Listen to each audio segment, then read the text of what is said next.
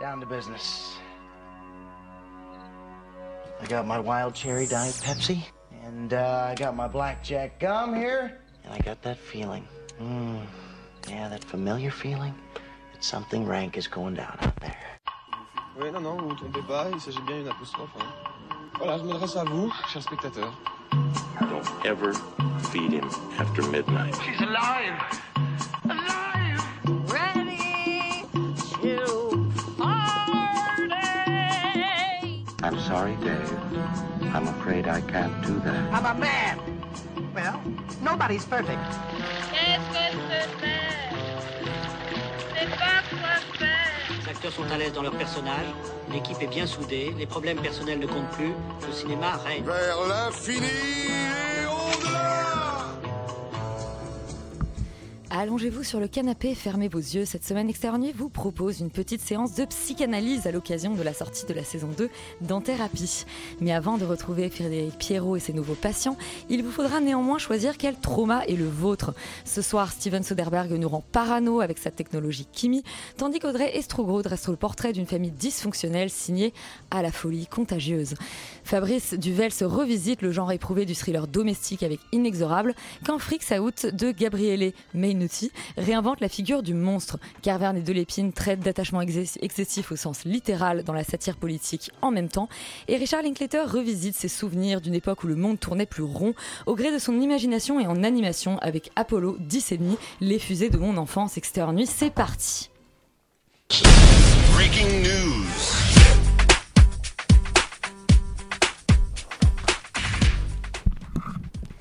Et on commence comme chaque semaine avec le box-office.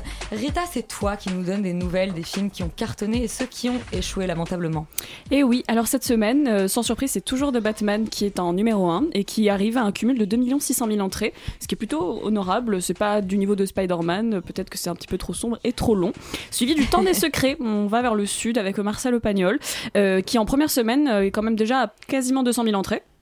Et ensuite, La Brigade, qui en première semaine, pareil, est plutôt honorable avec 145 000 entrées. On est loin du mois de novembre-décembre où on avait des giga blockbusters pour nous tirer vers le haut, mais ça va quand même.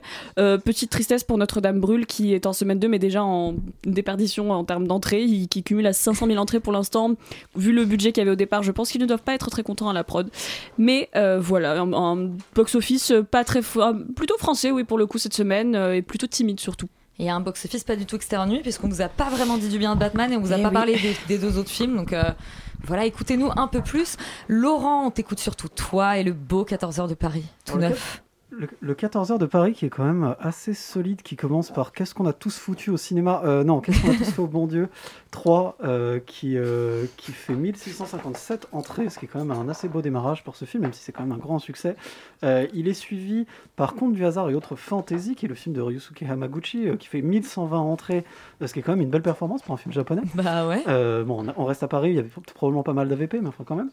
Et enfin, en troisième place, Les Bad Guys, le dernier film de DreamWorks, le dernier film d'animation, qui fait 879 entrées. C'est plutôt un beau démarrage. Et c'est surtout 3 films dont on ne parle pas. Mais on va pas non plus vous parler d'un film qui s'appelle... Alors, j'ai envie de vous parler de La Nuit aux amants, qui fait quand même 12 entrées, ce qui est pas mal pour une seule nuit quand même. Pour les amants.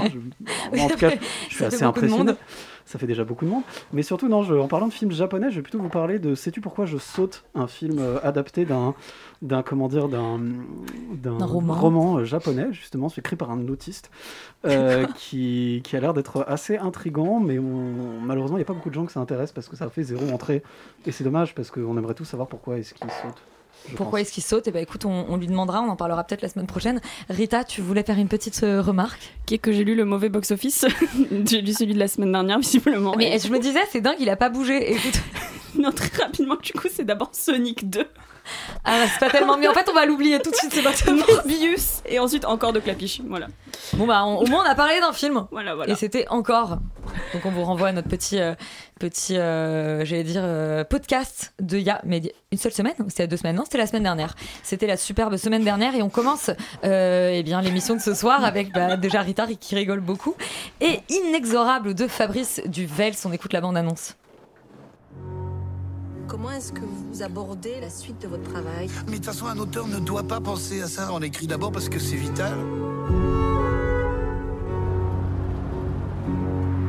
Marcel, viens voir. Présentez Gloria. Tu crois que je peux demander à Gloria de s'occuper de la petite ? Je me souviens qu'on avait eu un long débat sur Adoration, le dernier film de Fabrice Du Welz, et qu'on l'avait même interrogé à cette occasion. Interviewé du coup. Je dis pas interrogé, non parce que... Contrôle surprise, alors Fabrice. Ah non, moi je pensais plutôt à des méthodes de la Stasi quand je disais ça, mais c'est très bien si toi tu penses d'accord. À l'école. Qu'est-ce Valentin, qu'est-ce que ça raconte Inexorable ? Il n'y a pas de nazis, hein, ni de soviétique. J'ai dit de Stasi. Ouais, non, il n'y a rien de tout ça, c'est pas totalitaire. Ça raconte l'histoire d'un écrivain... C'est bien dommage. Oui, ouais, ça, je sais pas. Tu l'as pas vu, non ? Non. Non, ça raconte l'histoire de Marcel, qui est un écrivain donc en Belgique, dans un petit bled en Belgique visiblement, qui vient de s'installer avec sa femme Jeanne, qui est éditrice, dans une grande maison, mais une grande maison, hein, une maison de maître, avec leur fille et puis un chien, donc tout se passe bien, sauf que va débarquer dans un schéma classique d'Home Invasion. Voilà, il y a en gros des espèces de démons qui vont refaire surface, incarnés dans une jeune fille qui s'appelle Gloria, qui va donc arriver et prendre une place un peu bizarre dans ce couple et dans cette famille, dans cette structure-là, et chambouler un petit peu tout, quoi. Et globalement, c'est pas très bien, pour dire les choses assez succinctement. Fabrice Du Welz écoute l'émission, je crois, donc il est abonné à nous sur Instagram. Je suis navré alors. Mais tu peux parler librement. Non, mais l'émission, je vais rester très, très près de ce que j'allais dire de toute façon. J'ai de la sympathie pour le film, mais je pense que c'est pas un très bon film. C'est-à-dire qu'il y a beaucoup de choses qui sont trop appuyées, c'est-à-dire que je vois trop les ficelles. Vraiment, il a essayé de refaire une sorte de... Je sais pas, il y a des choses qui sont parfois dans les thrillers des années 70, donc on peut penser un peu, il y a des moments où c'est filmé un petit peu comme Le Locataire, c'est-à-dire que visuellement il y a beaucoup de grains dans la pellicule, il met des lumières très très, qui mettent une ambiance très romantique, enfin très appuyée visuellement, déjà c'est très particulier, et puis après en termes de schéma et de construction de personnages, c'est plus dans les années 90, quoi, les Basic Instincts, etc. C'est pas, du coup je vois trop les ficelles pour ne pas en fait me dire, je sais déjà où va aller le film, et effectivement on voit plus ou moins déjà où il va. Après j'aime l'audace l'idée d'aller vraiment au bout du truc, c'est radical, c'est-à-dire que dans sa proposition à la fin, il fait pas de détails, il y va à fond, il a des scènes gore qui parfois d'ailleurs sont pas forcément justifiées, on peut pas lui reprocher de faire dans la demi-mesure, mais globalement c'est un film qui est quand même écrit un peu à la hâte, quoi, avec beaucoup d'emphase, et j'ai pris assez peu de... j'ai assez peu de considération pour ce type d'écriture, quoi, malheureusement. Oui, d'accord. Pardon, j'allais faire un commentaire sur le fait que qu'il avait eu l'aide au scénario, il me semble, que c'est une coécriture avec une jeune cinéaste qui s'appelle Joséphine Darcy Hopkins. Voilà, exactement. Voilà.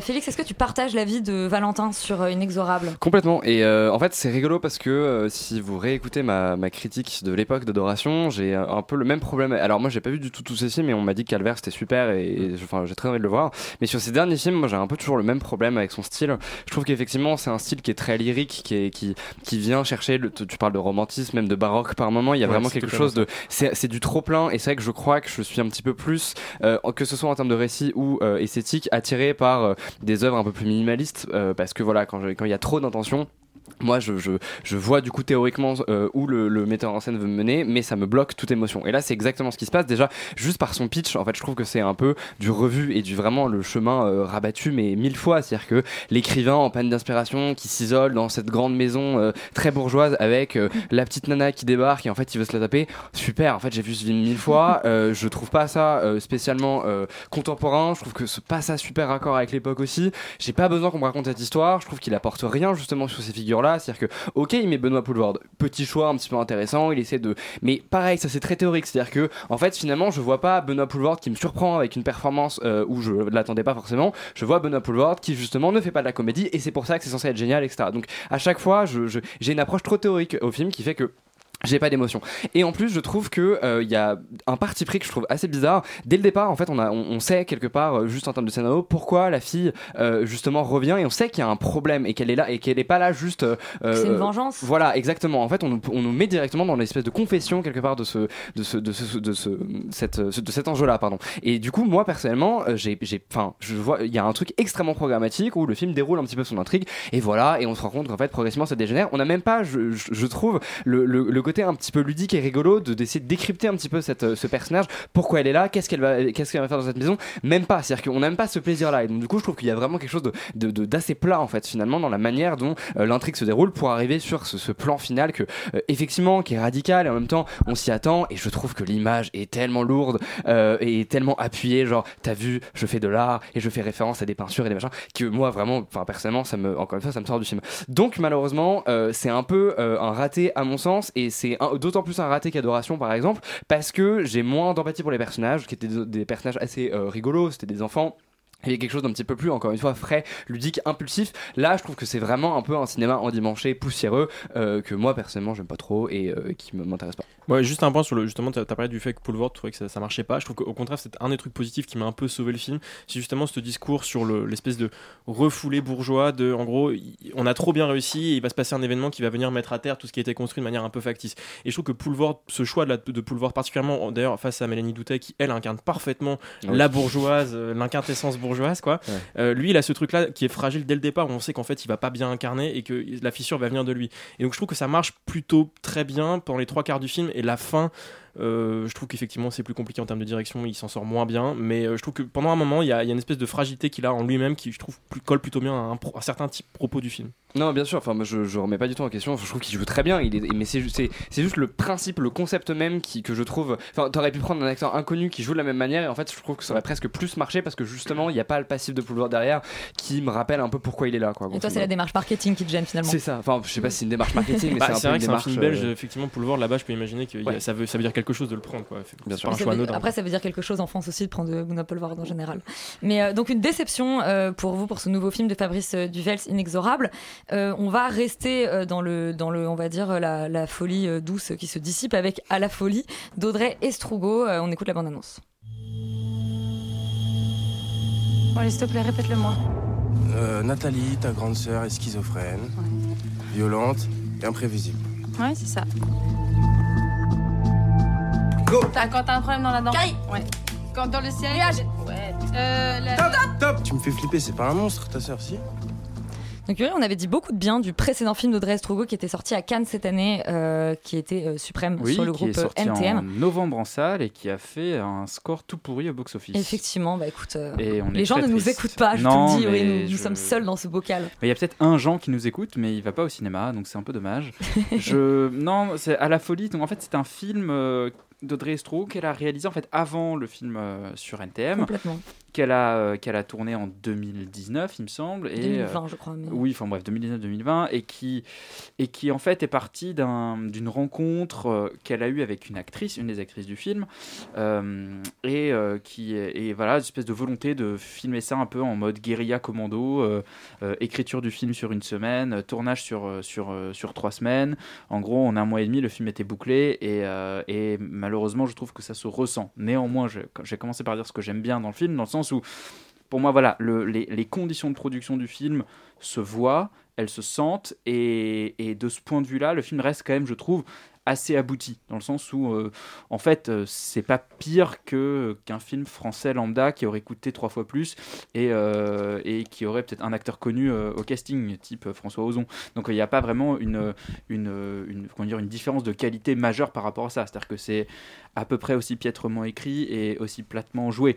Mais comme tu y vas. Mais dans tous les cas, je sens qu'il y a cette espèce de trucs un peu frais de bric et de broc, mais qui du coup est assez touchant, et dans le sens où ce que je retrouve en fait, ce que j'avais aimé dans Suprême et ce que j'aime dans ce film là aussi, c'est l'énergie qu'elle met dans sa mise en scène. Il y a toujours une espèce de tension, une espèce de générosité, elle va chercher même dans des trucs très très anodins une sorte de fougue, d'énergie comme ça, et même dans une histoire qui en fait tient sur un post-it quoi, c'est-à-dire que c'est une sœur qui revient dans sa maison familiale pour l'anniversaire de sa mère, la sœur de l'héroïne est schizophrène, voilà, ça va être une espèce d'enchaînement de scènes un peu chroniques comme ça, tout le monde s'engueule, le père est absent, il revient, blablabla, enfin une espèce de drame familial très très français dans une maison de campagne et en fait tout ça, elle arrive quand même à en sortir une forme d'énergie, de qui nous garde quand même dans le film, parce que le film dure qu'1h20, donc ça c'est aussi très élégant de sa part, mais il y a une manière comme ça quand même de filmer l'énergie, de filmer la folie, de filmer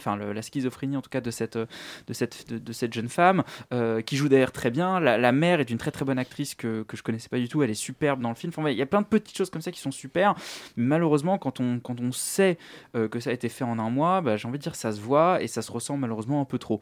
Et donc en fait moi c'est ce que je reprocherais au film, oui, c'est que en fait je me demande pourquoi ça sort au cinéma en réalité, parce que ça ressemble à un film de fin d'études, ou ça ressemble à une espèce de limite d'expérience. Il y a un côté vas-y viens, on se lance un défi, on tourne un film en une semaine.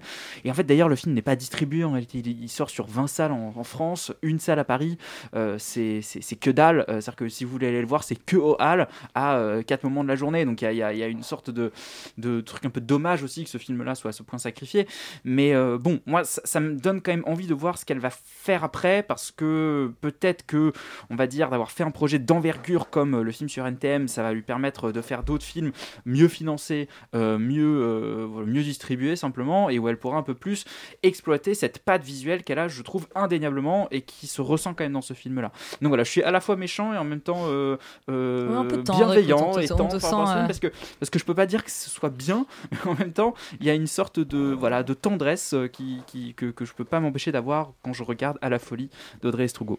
Bon, bien 4 séances aux halles, et Rita s'y est rendue elle aussi.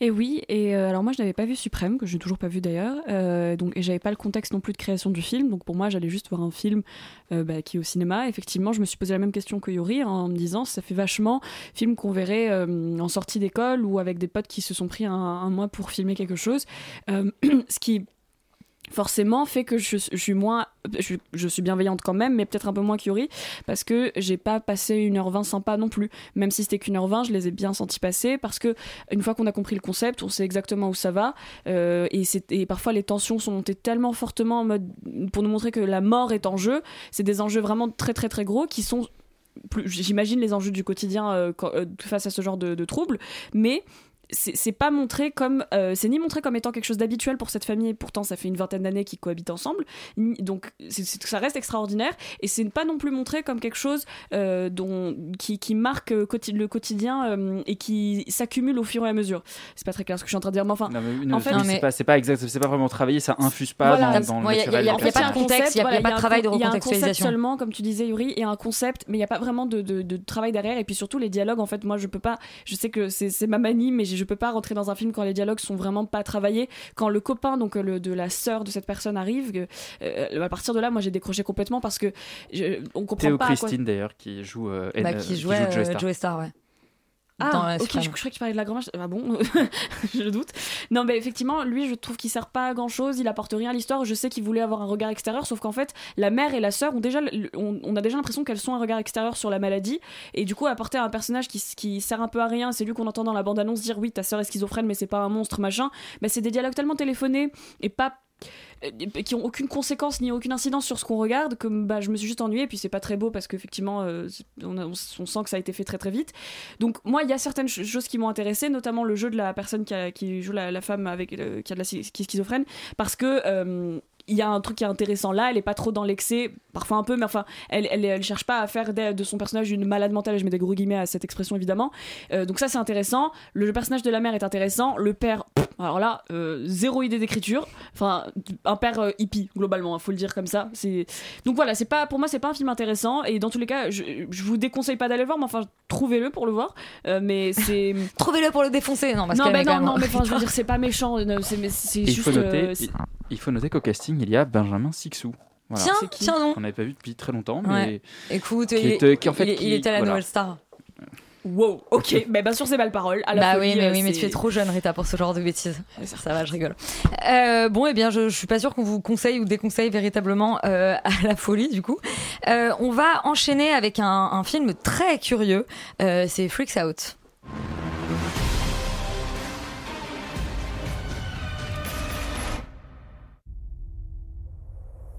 Mesdames et messieurs, le rêve devient réalité.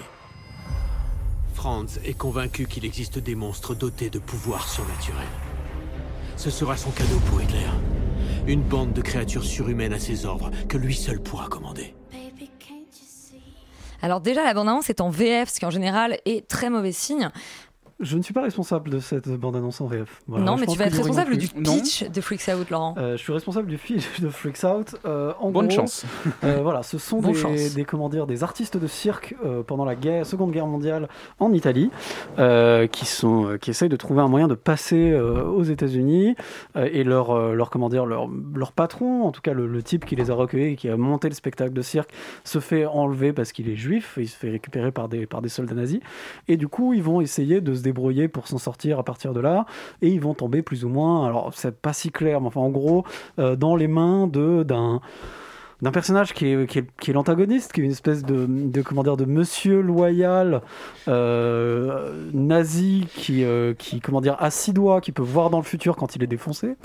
Je ne plaisante pas, wow. C'est vraiment ça. Et qui essaye de mettre en place une espèce d'armée de super-héros pour sauver le Troisième Reich, parce qu'il a vu dans le futur que le Troisième Reich n'allait pas survivre à la guerre. C'est un film qui a été... C'est toi qui l'as écrit, Laurent. C'est un film qui aurait pu être écrit par moi. C'est un film qui est produit par la RAI, c'est-à-dire la télévision publique italienne. Donc imaginez France 2 qui met du pognon dans un film comme ça, très intéressant.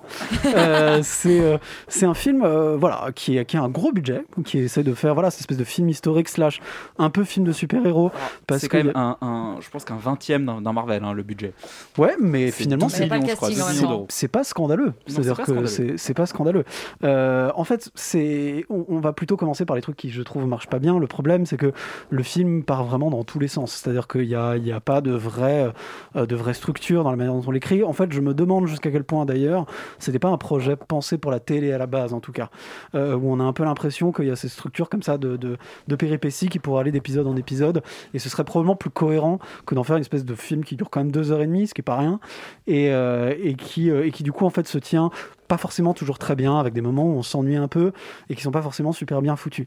Après, je trouve que c'est un film qui est assez intéressant et assez étonnant, d'une part par son atmosphère, parce que y a une espèce de mélange extrêmement étrange de côté très cartoon, presque très burlesque, très grotesque en fait dans le sens esthétique du terme, avec un côté moi j'ai une espèce de mélange entre Peter Pan et Afro Sale et Méchant des Torrescola avec des nazis, quoi. Il y a un truc vraiment très bizarre qui en fait marche en termes d'atmosphère plutôt bien.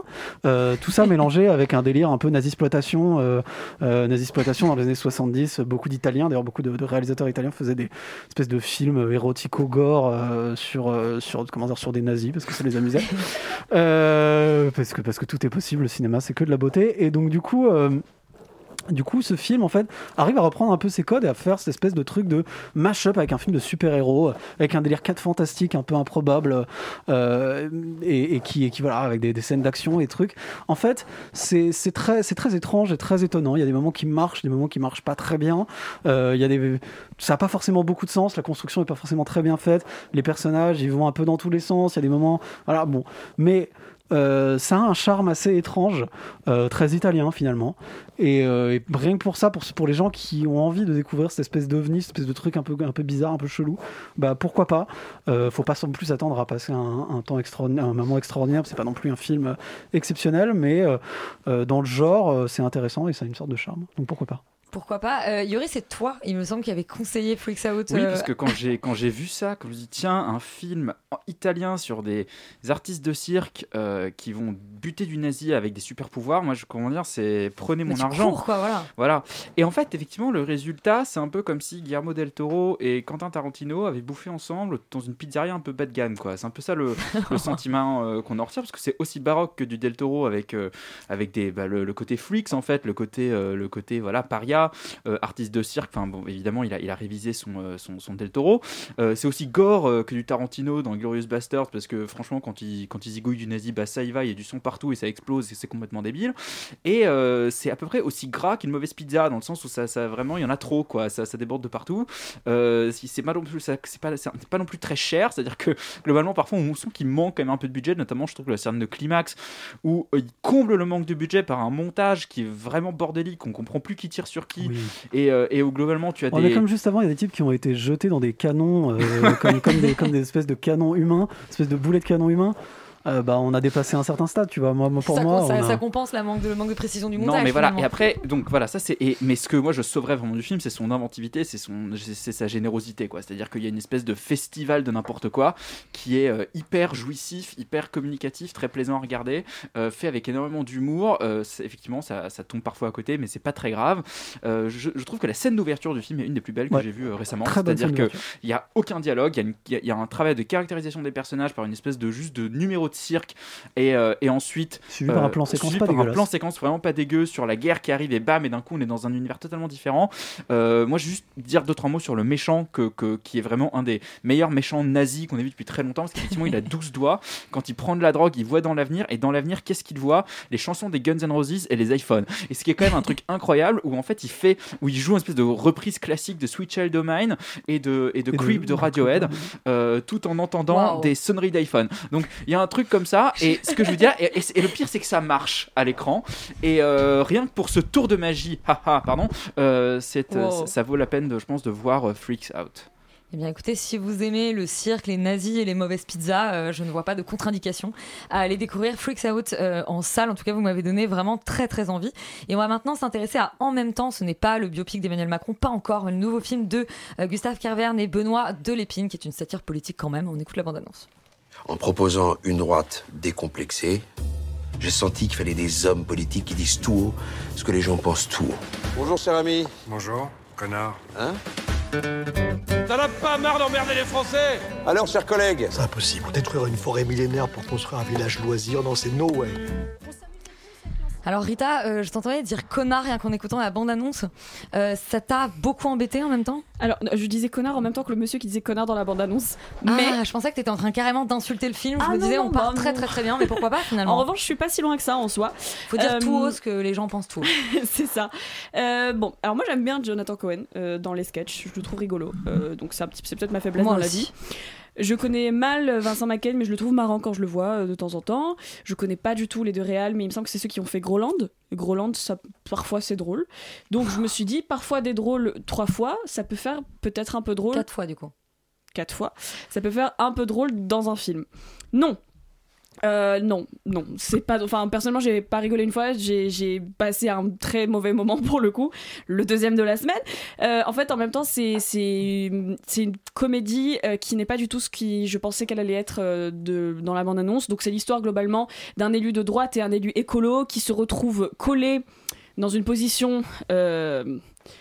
Globalement, il y en a un derrière l'autre par des militantes féministes qui disent vouloir le faire pour détruire le patriarcat. Et elles font ça dans un bordel, littéralement genre une maison close, mais qui est dans un bar. Et pendant que le personnage de Jonathan Cohen, qui est donc l'élu de droite, essaie de convaincre celui de Vincent Macaigne, l'élu de gauche écolo, de voter pour lui aux élections. C'est bien, cette semaine on a des pitchs de plus en plus absurdes. Voilà. Alors, en fait, moi je vais reparler de la jurisprudence Orange Sanguine comme d'habitude dès que quelque chose m'énerve. C'est pas aussi débile qu'Orange Sanguine dans le sens où là on n'utilise pas le viol comme ressort comique et outil politique, encore que c'est ce que j'ai cru qu'on allait se diriger vers ça au moment où elle les colle, parce que je comprenais pas trop ce qu'elle faisait. C'est une scène qui est dans le noir, qui en plus est pas forcément très conne en termes de ressort de visuel. Il se passe, la scène est dans le noir et on l'entend juste faire des bruits, et en plus quand elle rallume la lumière, en fait on voit qu'elle a juste mis les deux l'un sur l'autre au lieu de faire la pratique sexuelle qu'elle comptait leur faire individuellement. Donc c'est après ils passent tout le film, ça se passe sur une nuit, à essayer de se décoller l'un de l'autre. Donc ils vont tenter, c'est un peu une espèce de road movie bizarre où ils vont essayer d'aller d'abord chez le veto, puis ils vont essayer de se décoller eux-mêmes, puis ils vont mettre de l'huile. Enfin c'est vraiment, plus je le dis, plus ça les enjeux sont hauts. Ouais. Et puis ils vont petit à petit finalement se rencontrer. Puis c'est un peu ça. Et au début ils sont un peu bourrés, et puis ils dessoulent très vite vu leur état. Et globalement c'est de l'humour absurde, qu'on le dise, mais c'est pas moi, c'est un humour qui marche pas sur moi. Il y a aucune mise en scène, au début un peu, mais ça se perd. Et la dernière scène qui se passe dans une forêt au lever du soleil est hideuse, mais vraiment ça fait partie des choses les plus moches que j'ai vues depuis très longtemps, et moi j'ai pas rigolé du tout. Donc pour moi c'est raté, c'est pas drôle. En fait c'est pas drôle, et surtout c'est censé être un truc politique de on se fout de la gueule de tout le monde, on est ni de gauche ni de droite en même temps. Bref, c'est vraiment, enfin ça se fout de la gueule de tout le monde, mais surtout les gens de droite, les blagues sur les gens de droite, c'est ce fait qu'ils mangent de la viande, les blagues sur les féministes, féministes, c'est sur le fait qu'elles savent pas c'est quoi leur combat et que genre dans leur déconstruction en fait elles vont juste se retrouver à violer les gens aussi. Je suis pas hyper d'accord sur ce que ça représente aussi politiquement. Mais effectivement ça n'a pas l'air très équilibré. Voilà. Émile, tu es de retour et tu as choisi ce film pour être de retour. Il faut peut-être nous expliquer quand même. Pourquoi En même temps, Émile ? Pourquoi ce soir ? Alors déjà le vrai challenge ça va être de parler du film sans dire en même temps. Parce qu'il y a beaucoup de choses dans le film. Alors ce que tu reproches au film, moi c'est ce qui m'a plutôt plu, c'est le fait qu'il ne ressemble pas vraiment au film qu'on nous a vendu.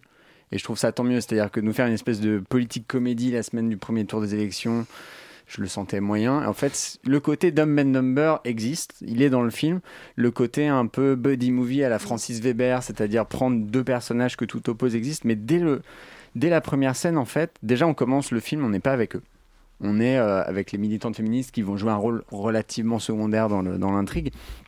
Et en fait, le film, c'est un vrai film de Kervern et Delépine, c'est-à-dire qu'on est vraiment dans un univers qui est à eux, c'est-à-dire ils construisent une espèce de France. Alors, on est plus ou moins dans la région de Toulouse, mais c'est toujours très flou. On est dans une France périurbaine, parce qu'il y a un moment où ils sont dans les usines Ariane, mais à part ça, c'est très très flou.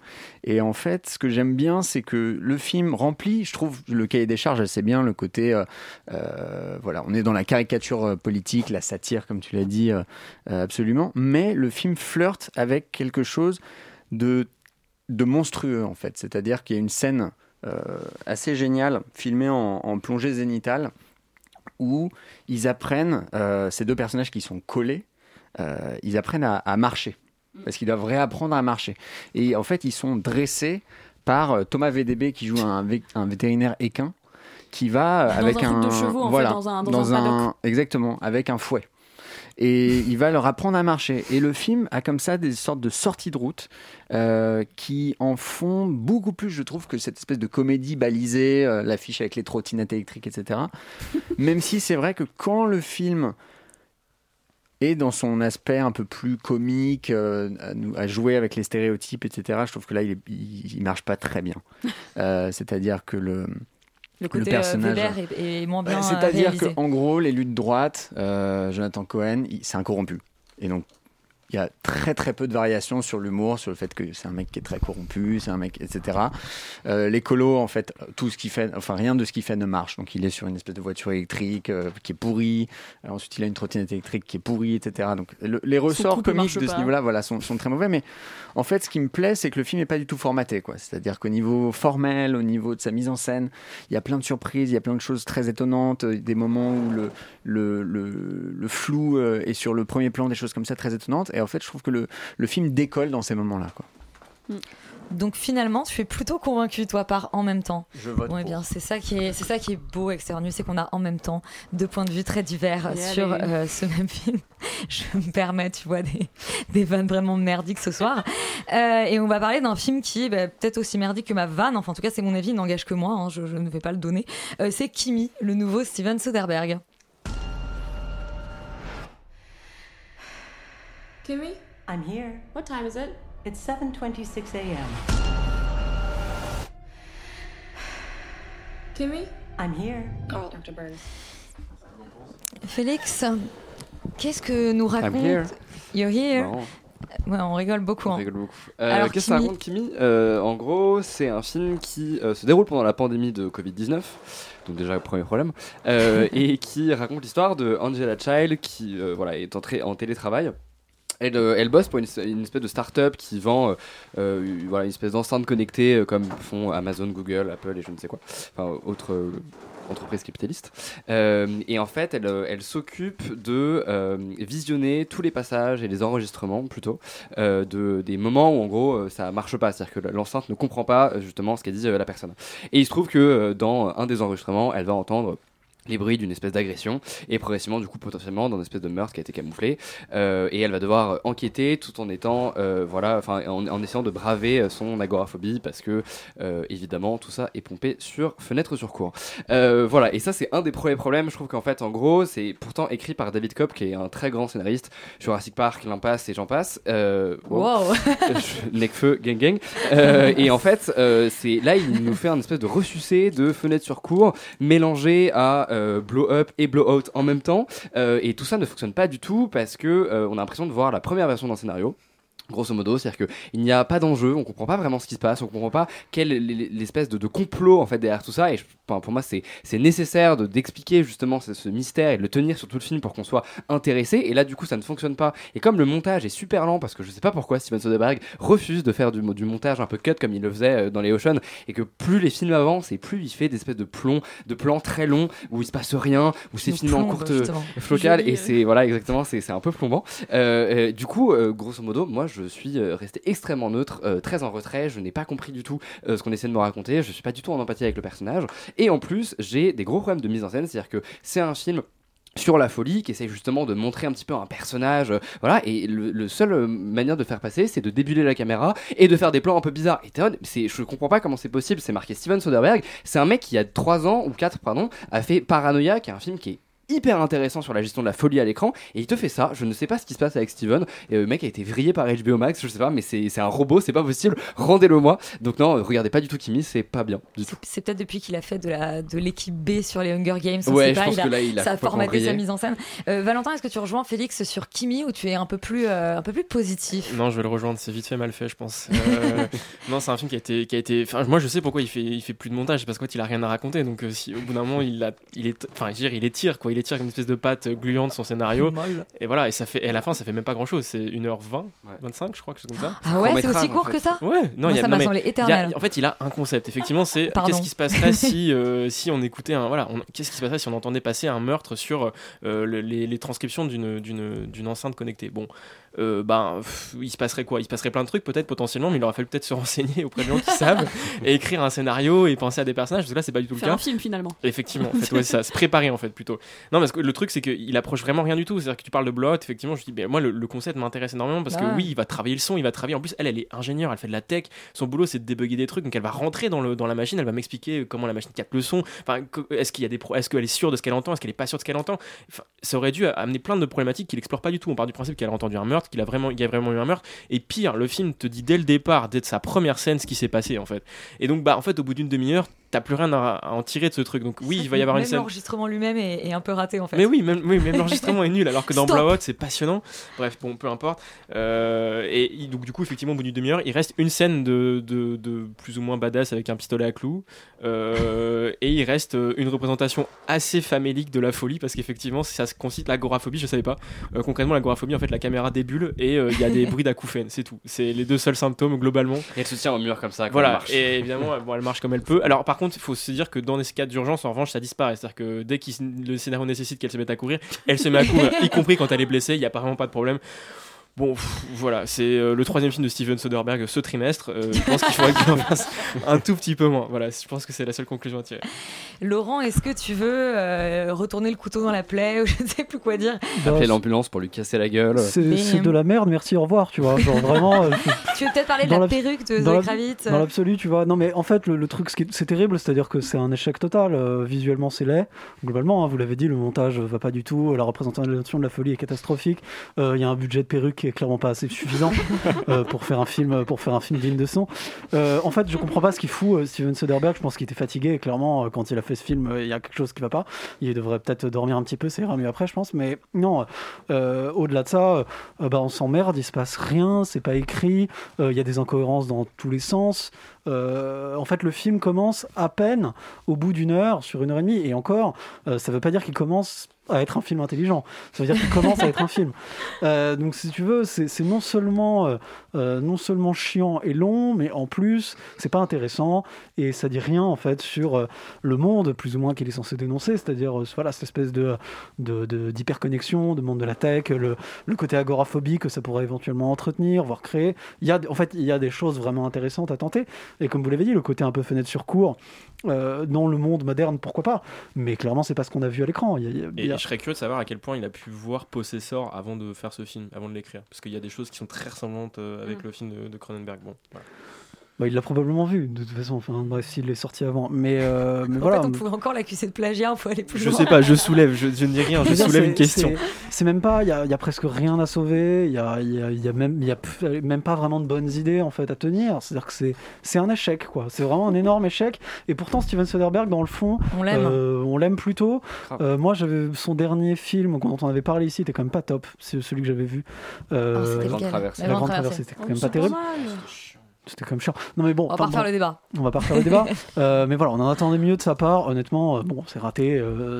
Perdez pas votre temps avec ça, en espérant que il en sorte un peut-être l'année prochaine, qu'il va peut-être attendre l'année prochaine avant d'en sortir un autre. Bah, on aimerait bien. En tout cas, Steven, on continue à croire en toi. Donc voilà, surprends-nous. Un cinéaste qu'on aime plutôt bien en fait ici, c'est Richard Linklater qui revient cette fois-ci avec un film d'animation. Enfin. C'est un film en rotoscopie, d'après ce que j'ai compris. C'est Apollo 10 et demi, les fusées de mon enfance.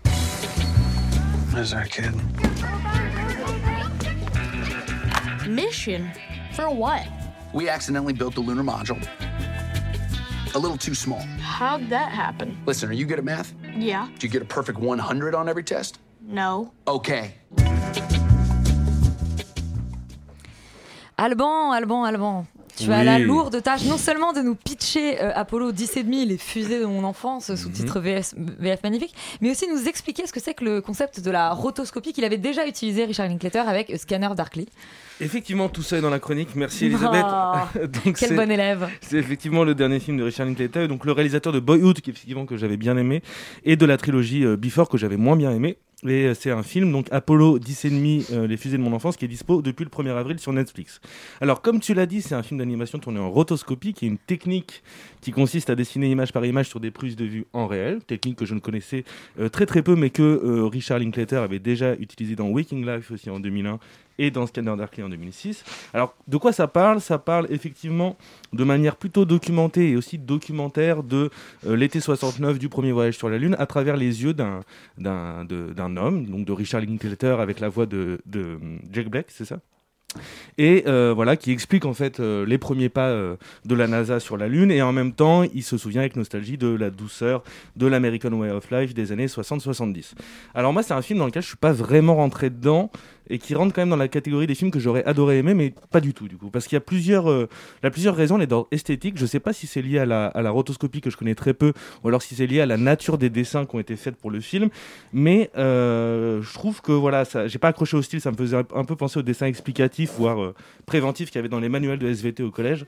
Et c'était certainement pour cette raison que j'ai fait comme un rejet en fait de la proposition esthétique du film.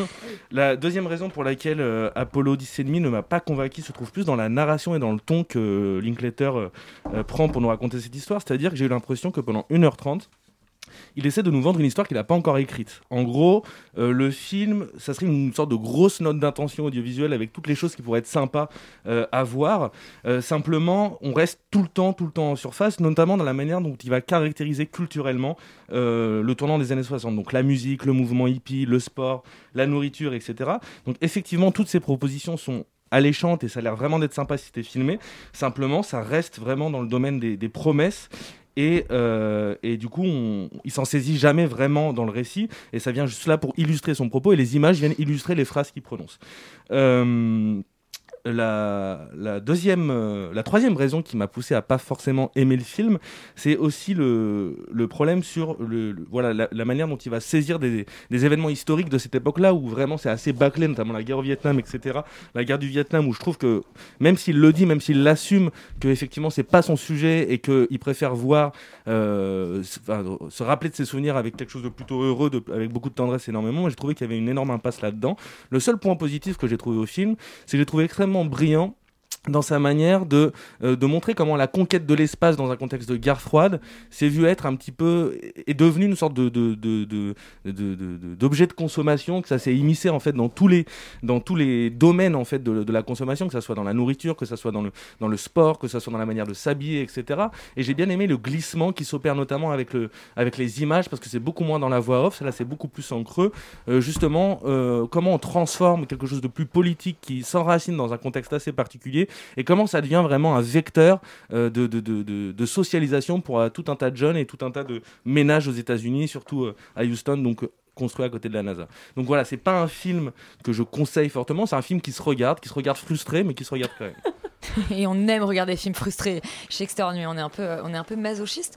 Rita, tu avais l'air un peu plus enthousiaste qu'Alban. Je pense que je le suis un peu. Apollo 10 et demi. Alors Apollo 10 et demi, moi je l'ai vu hier soir avant de me coucher, et je pense que c'est parfait pour avant de se coucher. Ça t'a endormi doucement. Mais c'est un peu ça, parce qu'en fait pour moi c'est toujours l'été chez Linklater. C'est toujours l'été, c'est toujours des personnages qui se souviennent de leur enfance ou qui sont en train de leur vivre, ou c'est toujours des coming of age movies.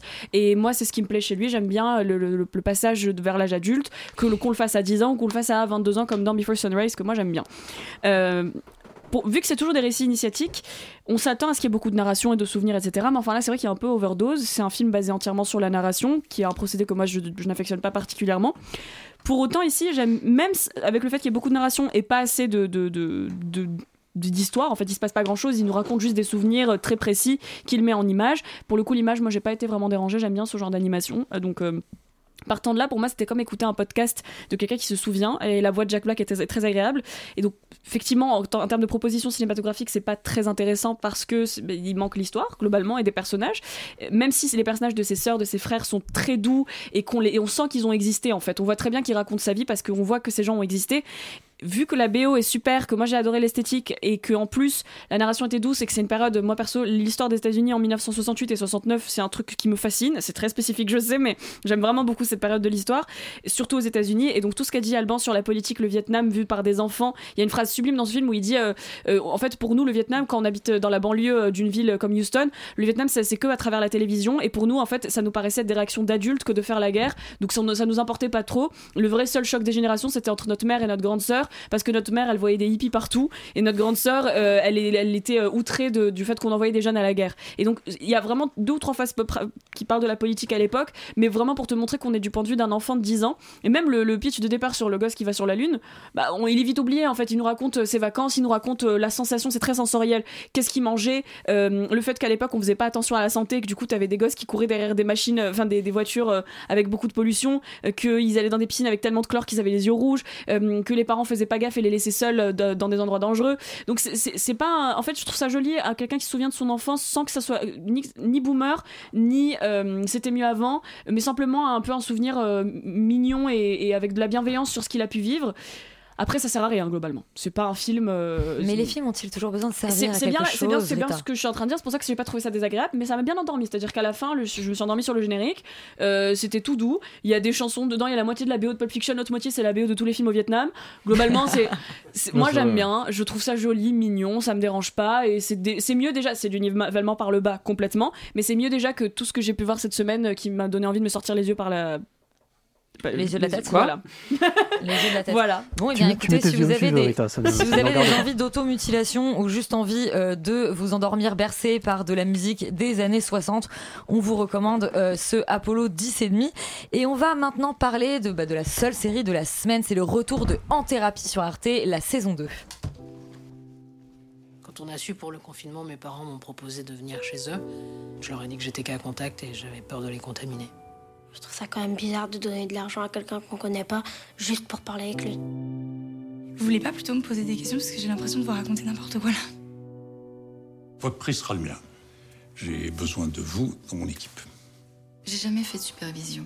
Mais alors Yuri, après les attentats du Bataclan en première saison, cette fois-ci c'est le confinement qui est passé à la loupe dans la saison 2 dans Thérapie. Oui, et comme chez Soderbergh, n'est-ce pas, enfin, comme dans beaucoup de films qui vont nous tomber dessus, je pense, dans les années qui viennent. Non, mais effectivement, c'est donc la saison 2 de la série qu'on avait beaucoup aimée en saison 1, série toujours menée par le duo Eric Toledano et Olivier Nakache. Et alors, j'ai cité les autres réalisateurs et réalisatrices, donc Agnès Jaoui, Emmanuel Berco, Emmanuel Finkiel et Arnaud Desplechin. Frédéric Pierrot joue toujours le psy. Il reçoit donc Eye Haïdara, Suzanne Lindon, Jacques Weber, le gamin dont j'ai oublié le nom, et Charlotte Gainsbourg qui joue sa propre psy. Voilà, ça c'est pour en gros tout le casting. Pourquoi ? Parce que ça reste une série massive avec 35 épisodes, 5 patients, 5 jours par semaine, sur 7 semaines. Donc il y a toujours ce même principe de dialogue entre un psy et ses patients, et avec toujours évidemment un psy et son propre psy. Et moi j'ai trouvé cette saison 2 vraiment remarquable, notamment parce que je le trouve qu'ils effacent pas mal de défauts de la saison 1, dans ça, qui avait un côté parfois trop verbeux et des facilités de scénario sur lesquelles on ne reviendra pas.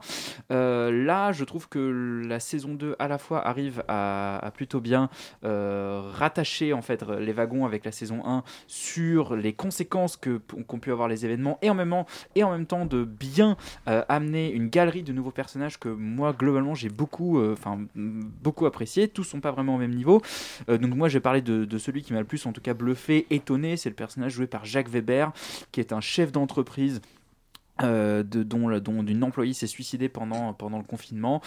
Et en fait, simplement par la performance d'acteur de Jacques Weber, moi j'étais absolument scotché. Je le trouve, en fait, on a beau le connaître pour son personnage un peu médiatique parfois, etc.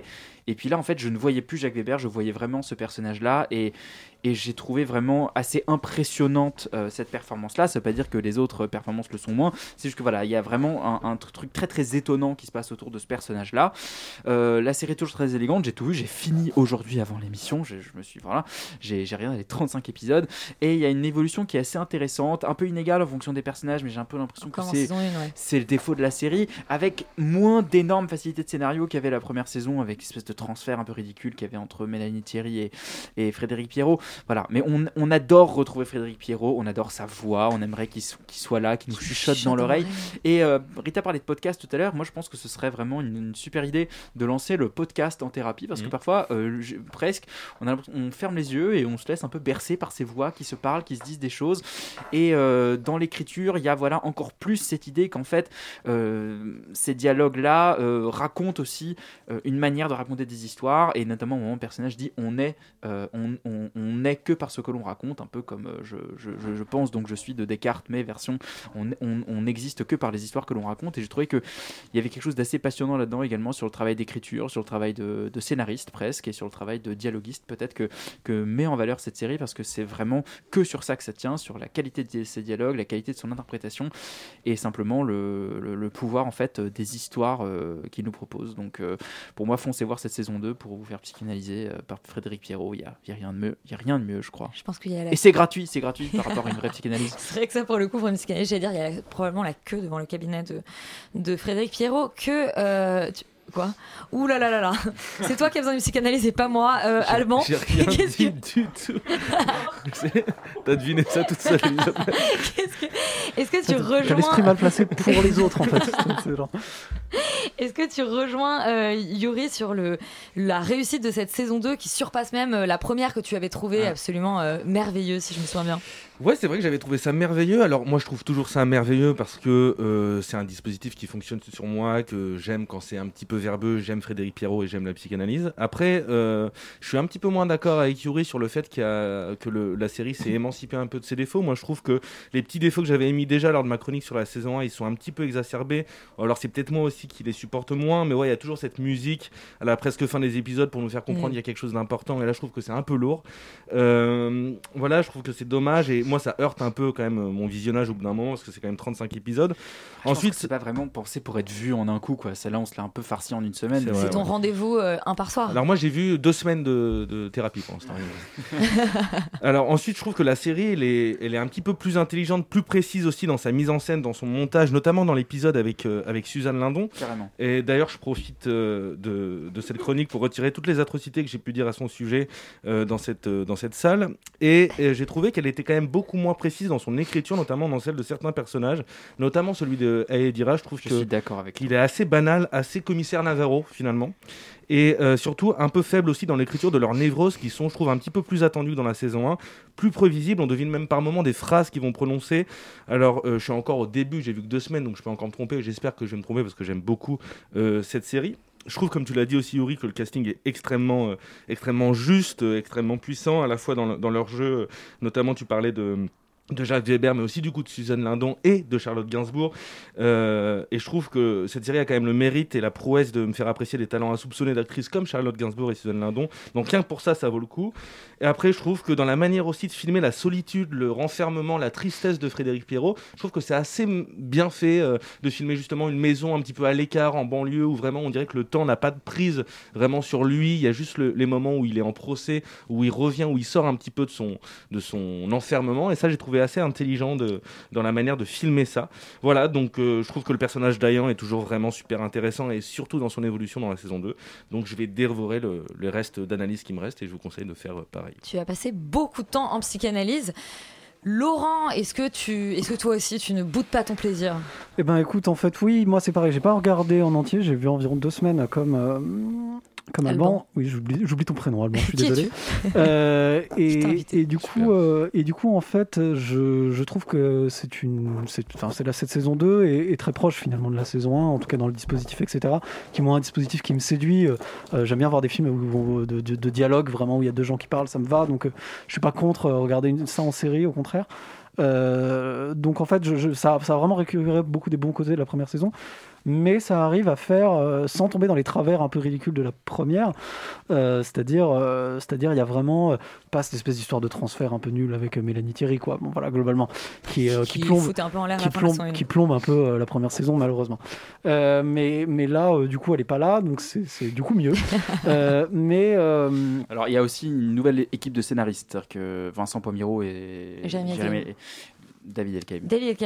C'était un acteur. Ont été remplacés par Clémence Perdria. Voilà, je perds mes mots. Mais bref, qui était également scénariste en chef de la série de Valérie Donzelli. Mais alors après, qu'on avait reçu dans Extérieur Nuit. Est-ce que racontait Émile tout à l'heure, en fait, ils reprennent de manière très très très très directe en fait les intrigues de Betty Pool. Donc là, tout à fait. La série israélienne qui était déjà adaptée aux États-Unis.